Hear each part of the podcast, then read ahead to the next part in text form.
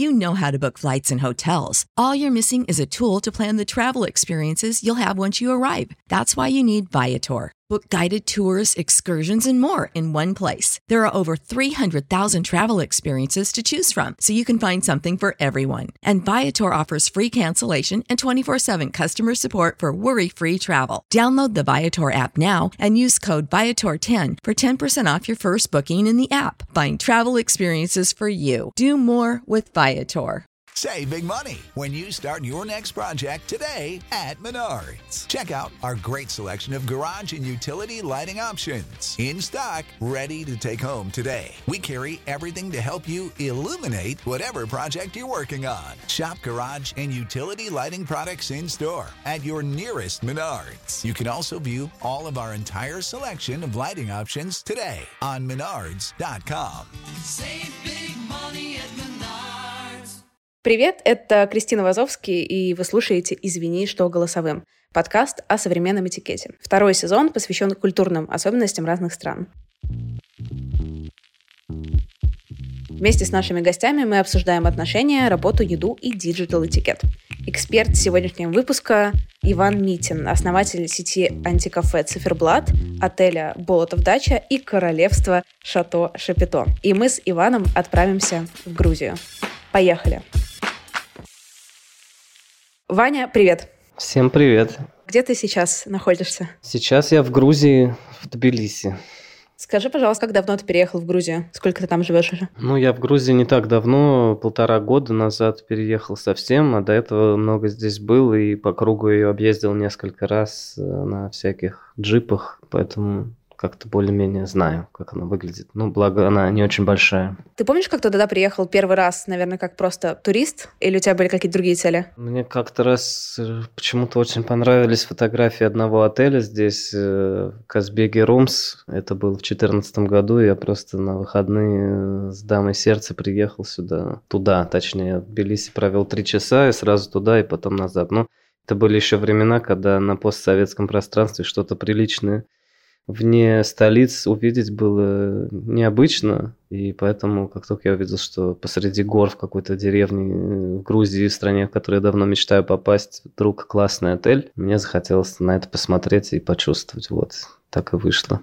Как вообще твое выглядело решение о каком-то перманентном переезде полтора года назад? Я сделал в России загородный отель и понял, что мне нравится делать загородные истории, потому что там, ну, я умею создавать атмосферу, это то, что я делаю, и когда люди к тебе приезжают на несколько дней, их можно как следует обработать, более комплексные какие-то дела, целые микромиры.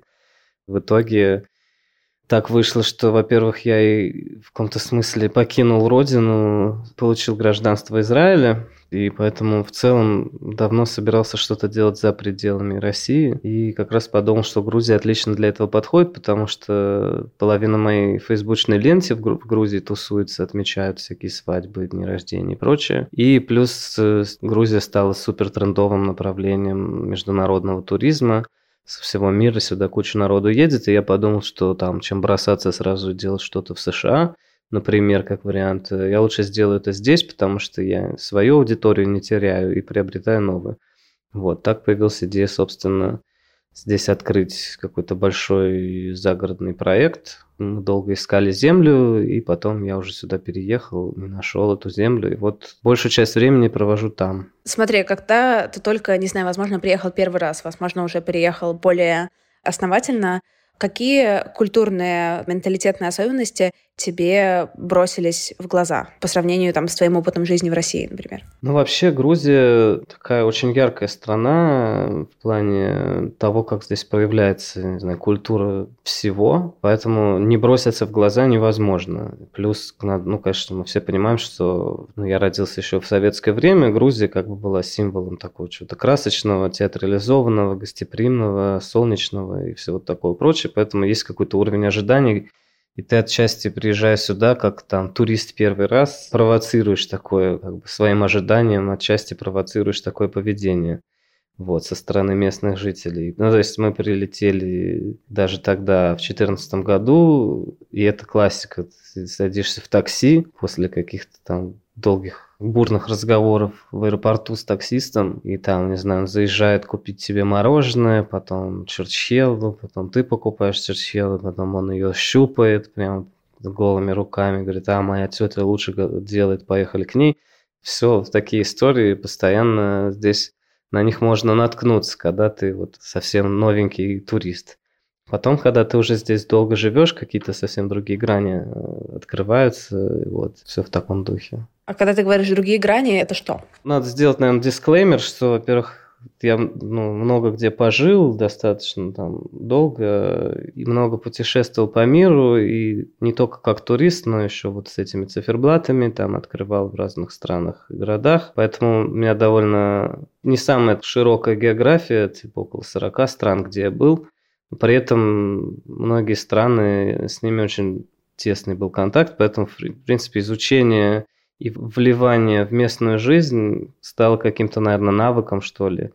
В Грузии из того, что я видел, наверное, самая яркая разница между внешней оболочкой и внутренней жизнью, потому что когда ты теряешь статус э, дорогого гостя, который приехал там на несколько дней и, и скоро уедет, ты как бы становишься соучастником внутренней жизни. А внутренняя жизнь довольно архаичная, традиционная и закрытая. В том смысле, что я не чувствую, что меня туда пускают и когда-либо пустят вот по-настоящему. Здесь все круги общения формируются довольно рано, это все там связано с семьей, двором, не знаю, еще как-то. И, в общем, люди держатся друг за друга в плане дружбы всю жизнь.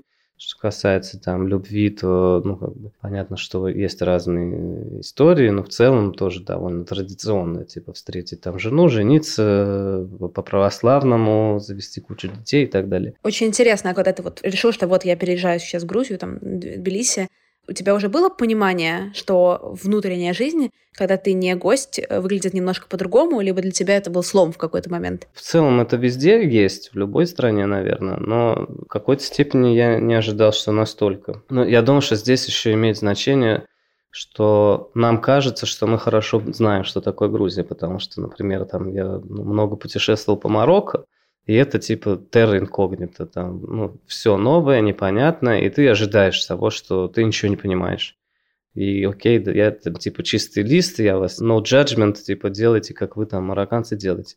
В Грузии тебе кажется, что ты понимаешь, как тут все происходит, есть один язык более-менее, на котором вы говорите, потому что тут, ну, по-русски более-менее все, многие говорят, э, там, молодежь в меньшей степени, тем не менее, или чаще делает вид, что тебя не понимает, если ты говоришь по-русски. Ну, или они говорят по-английски довольно много. Вот, ну, в общем, нету практически языкового барьера. Есть общее там советское прошлое, есть э, вот этот весь культурный пласт, там типа кинематограф, э, не знаю, Данели, Габриадзе и прочее. И это все ты говоришь интересные, понятные вещи, да, что вот ты соприкасаешься с культурой, и тебе то, что кажется тебе супер понятным из Москвы, да, или там в теории, начинает быть не очень понятным на практике. Можешь ли ты привести какие-то примеры? Что ты имеешь в виду? Как это проявляется в, в повседневности? Ну, наверное, самый главный диссонанс – это между тем, как тебя встречают, и перспективами продолжения этого общения. Когда ты, ну, вот это дорогой гость, все, поехали срочно ко мне там в деревню, полдеревни сбегается, чтобы с тобой посидеть за столом, все тебе там дарят вино, сыр и прочее и ты тебе думаешь, блин, нифига себе, если вот так вот все начинается, то что же будет дальше? Вот, а потом ты как игрушка, которая просто вот чик, и все, и ты больше не интересен. То есть, если ты здесь надолго остаешься, то ты вдруг резко становишься как бы чужеземцем, которого внутрь не пустят. Ну, я понимаю, что это традиция. Здесь как бы есть традиция встретить гостя. Она как будто бы большинством местных жителей не отрефлексирована. Просто она есть, ее нужно совершить. Когда это закончилось, непонятно, собственно, дальше как может продолжаться коммуникация, потому что как с тобой быть, когда ты вот в этом статусе, понятно, а дальше непонятно, потому что ну, ты не местный житель, ты как бы не свой, что-то типа остался. Значит, лучше всего это уехать. Какая самая правильная стратегия? Вот тебе что дают, типа, все брать и говорить спасибо? Или, или подразумевается, что в какой-то момент ты на третий раз откажешься? Или есть ли какие-то внутренние здесь заморочки? Ну, я думаю, что, ну, как бы ожидается, что ты на все соглашаешься, добрый гость, все делаешь, как тебе говорят. Вот. Ну, конечно, тебя там не проклянут и не выгонят, если ты откажешься, но будут очень долго уговаривать. То есть к этому лучше, наверное, если здоровье позволяет, к этому лучше относиться как к иммерсивному спектаклю, в котором ты не сильно можешь влиять на ход событий. Вот. Ну, то есть там, это понятно, что это очень сильно связано с выпиванием. То, что лично меня, например, э, поскольку никогда особо много не пил, в какой-то момент я решил, что я вообще не пью, потому что объяснять людям, что я выпью один там бокал за здоровье самого там главного члена семьи, а потом не буду, невозможно. Поэтому я просто сказал, типа, я не пью, а что такое? Ну, здоровье. А, ну ладно. Ну, типа, какой-то такой экскьюз, извинение, которое выше обстоятельств, оно еще может как-то прокатить. То есть нужно придумывать какие-то супер радикальные объяснения, если ты на что-то не готов. Типа ты не пьешь, потому что, ну вот все, сейчас выпью, умру там. Ты немножко раньше упомянул еще одну такую культурную особенность. Это язык. С одной стороны, довольно большой процент людей говорит на русском языке. Как тебе кажется, с точки зрения этикета, если ты с кем-то начинаешь разговаривать, это корректнее сделать на английском языке или на русском, или есть ли у тебя какое-то ощущение обращение с языком. Да, это тонкая тема здесь, потому что русский язык триггерит молодежь, опять же, по причине, что Раша из оккупант. Вот, и я сюда переехал из Израиля, куда я эмигрировал в какой-то момент и прожил там тоже полгода всего, но тем не менее. И я уже в Израиле привык э, на английском говорить, поэтому Поэтому, оказавшись здесь, я по умолчанию начинал говорить по-английски. У меня был смешной момент, когда у меня была встреча с юристом, она из России. Ну, в общем, мы встречались в кафе и стали заказывать кофе. Я попросил на английском, а она на русском.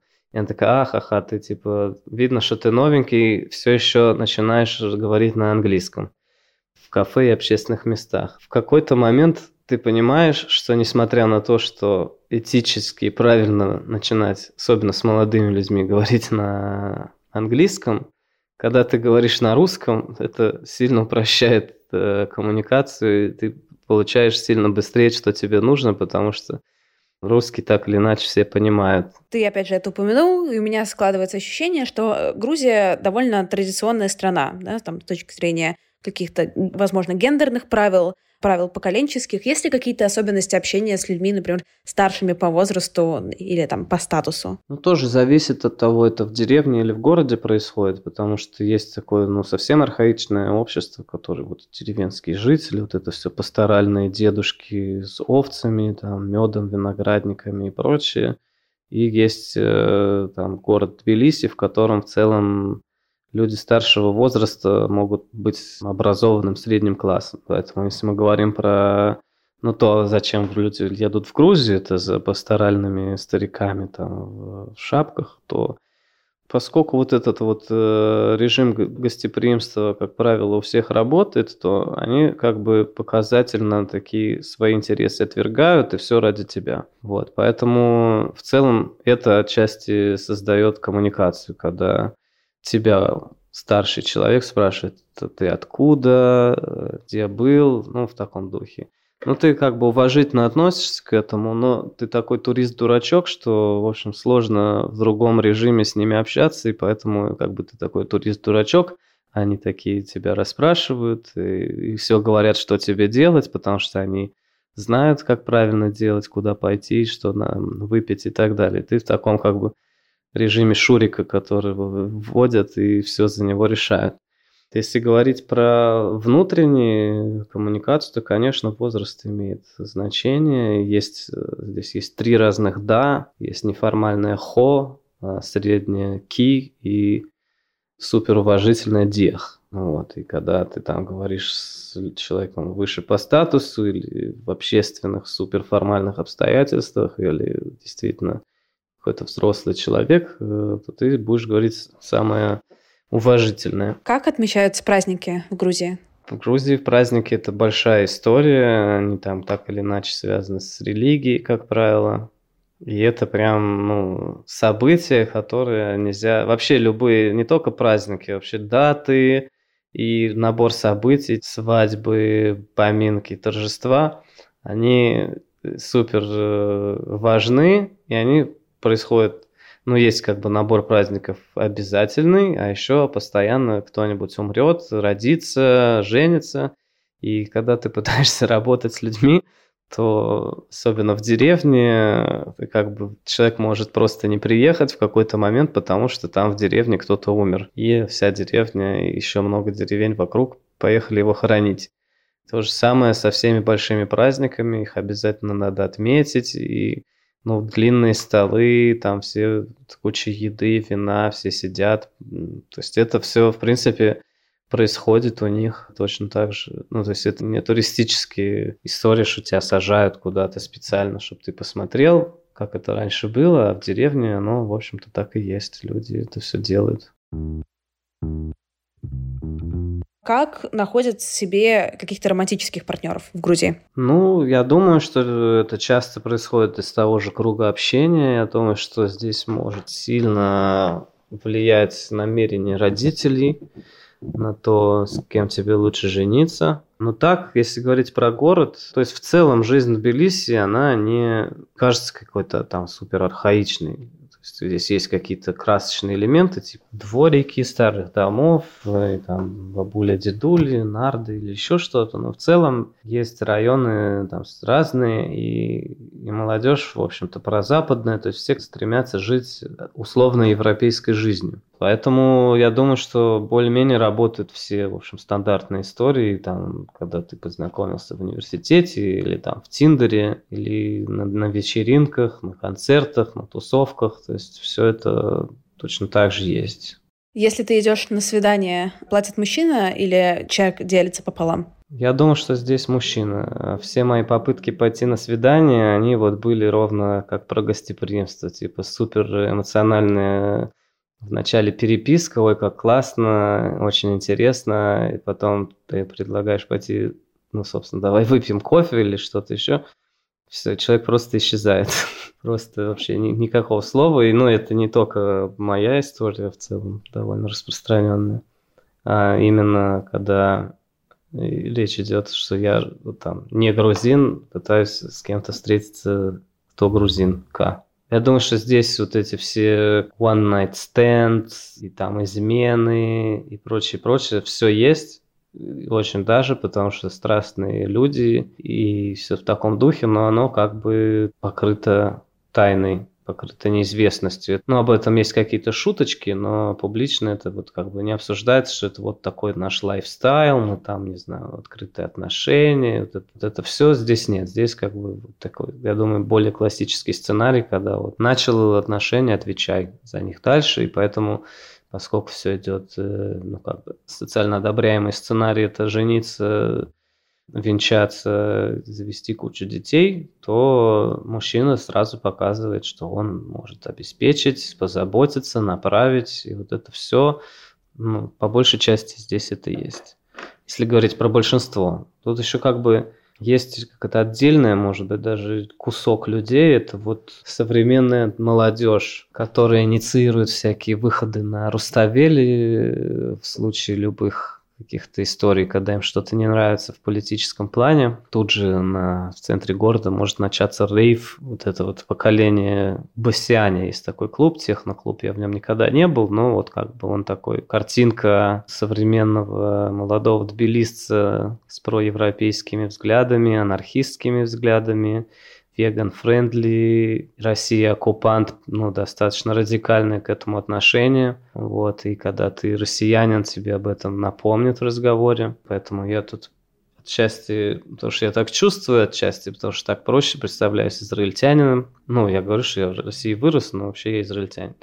Хотя это тоже сразу, а, вы оккупировали Палестину, понятно. Я теперь представитель двух наций страшных оккупантов. вот. Это как бы отдельная история, они как будто бы исследуют, что ли, более радикальный образ жизни. То есть это сквоты какие-нибудь, тусовки, много очень травы и других наркотиков. Ну, это существенная часть э, столичных людей. Это вот такие вот молодые ребята.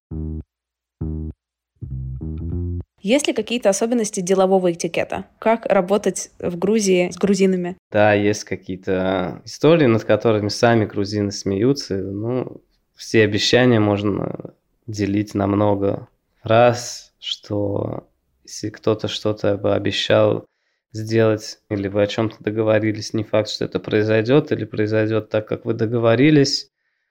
Это все, к сожалению, есть и довольно сильно. Хотя, опять же, все люди разные. Мы работаем со многими, кто, в общем-то, ответственный, там, более ответственный, чем я в каких-то вопросах. Все это есть, но, к сожалению, какая-то есть такая базовая история, да, что ну, ты можешь ожидать, что человек исчезнет, э, похороны, поминки, рождения, свадьбы и прочее. И иногда просто непонятно, что за логика. Ценообразование тоже, но услуги бывают непонятно. Типа человек может сидеть, ничего не делать долго, ты ему что-то предлагаешь сделать, как тебе кажется, по рыночной цене или даже выше рынка, он там не делает, потому что, не знаю, честь задета или назначает цену в несколько раз больше. Ну, на это жалуются сами грузины. Мы вот поскольку так связались сильно с фермой, чтобы себя прокармливать, много, я знаю, людей, которые там связаны с э, выращиванием чего-то, винограда, еда, или, не знаю, пшеницы, фермы. У нас в деревне есть один из самых крупных органических фермеров Грузии, там образованный человек, переехал из Тбилиси и вот этим занимается, и он ну, говорит, я просто не могу найти сотрудников себе здесь. Даже я кому-то помог сдать экзамены, чтобы он там что-то закончил и мог э, спокойно работать. И я предлагаю зарплату выше, чем здесь. И я предлагаю вместо того, чтобы там сидеть в каком-то ларьке и принимать покупателей сигарет раз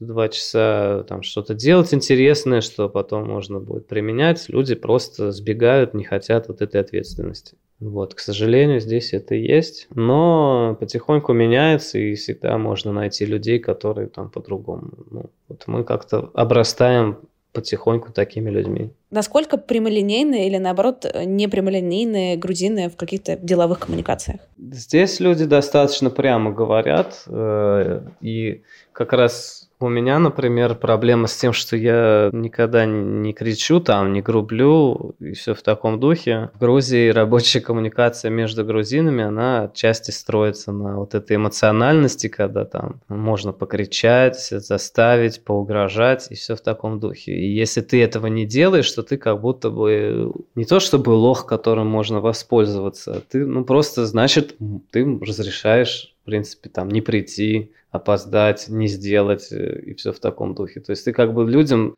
в каком-то смысле делаешь хуже, потому что им непонятно твое отношение и дедлайны непонятно. То есть если ты договорился, что через три дня что-то должно быть сделано, и три дня это более чем достаточно, должен начинать орать довольно быстро, что какого хрена вы не справляетесь. Тогда человек понимает, а, ага, окей, дедлайн через три дня. А если ты такой мягкий, иногда подойдешь, спросишь, ну как дела, значит, что, а, ну можно через неделю это доделать.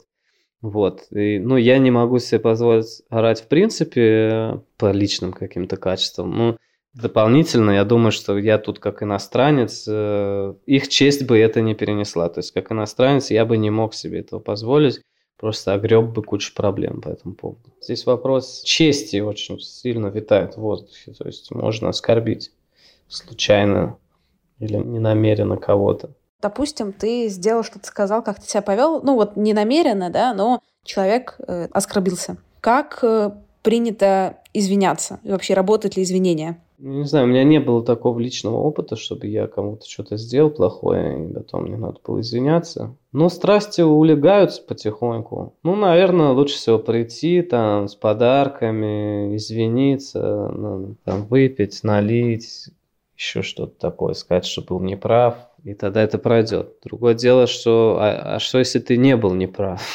что тогда делать? Ну, то есть у меня мой первый такой вот был момент, когда я прифигел. Это вот когда был самый яркий переход из статуса гостя, туриста в статус местного, это когда я, собственно, снял квартиру. И вдруг я понял, что вот ты когда мимо идешь с фотоаппаратом в кепочке и там вот заглядываешь во дворик, а там такие кошки везде, висит белье, бабули сидят, дети играют. Мне кажется, о, какая вообще живописная картина. Класс, красота, вот бы здесь жить. И идешь дальше. Когда ты снял квартиру, и ты оказываешься частью этого, то выясняется, что там белье у одних соседей может висеть только здесь, если они его повесят, там будет страшный конфликт, что там кто-то, у кого-то что-то где-то стоит вот только здесь, и все в таком духе. И ты как бы погружаешься вот в это внутреннее хитросплетение, колтун сложных взаимоотношений одних соседей с другими, кто-то кого-то презирает в третьем поколении, кто-то кому-то лучший друг – и ты вот это все пытаешься в это все вклиниться, и ты неизбежно не можешь этого сделать. У тебя как бы сценарий либо оставаться чужеродным элементом, и на тебя будут там косо смотреть или, не знаю, спрашивать, как дела, но не более того. Если ты попытаешься стать частью двора, то ты как бы вынужден будешь занять какую-то позицию. И это ну, а, автоматически означает, что ты с кем-то дружишь, а с кем-то не дружишь. В общем, куча вот этих всех сложных штук – либо нужно быть таким блаженным как бы вне этого, либо просто отморозком, либо вот получить весь набор сложных э, отношений.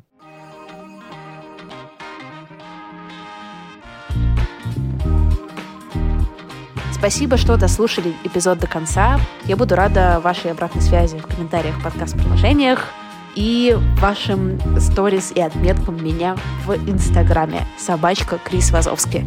До встречи на следующей неделе. Пока-пока.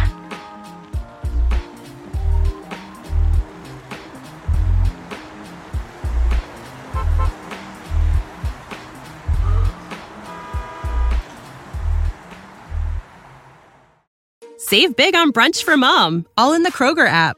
Get 16 ounce packs of flavorful Angus 90% lean ground sirloin for $4.99 each with a digital coupon. Then buy two get two free on 12 packs of delicious Coca Cola, Pepsi, or 7UP, all with your card. Shop these deals at your local Kroger, less than five miles away. Or tap the screen now to download the Kroger app to save big today. Kroger, fresh for everyone. Prices and product availability subject to change. Restrictions apply. See site for details.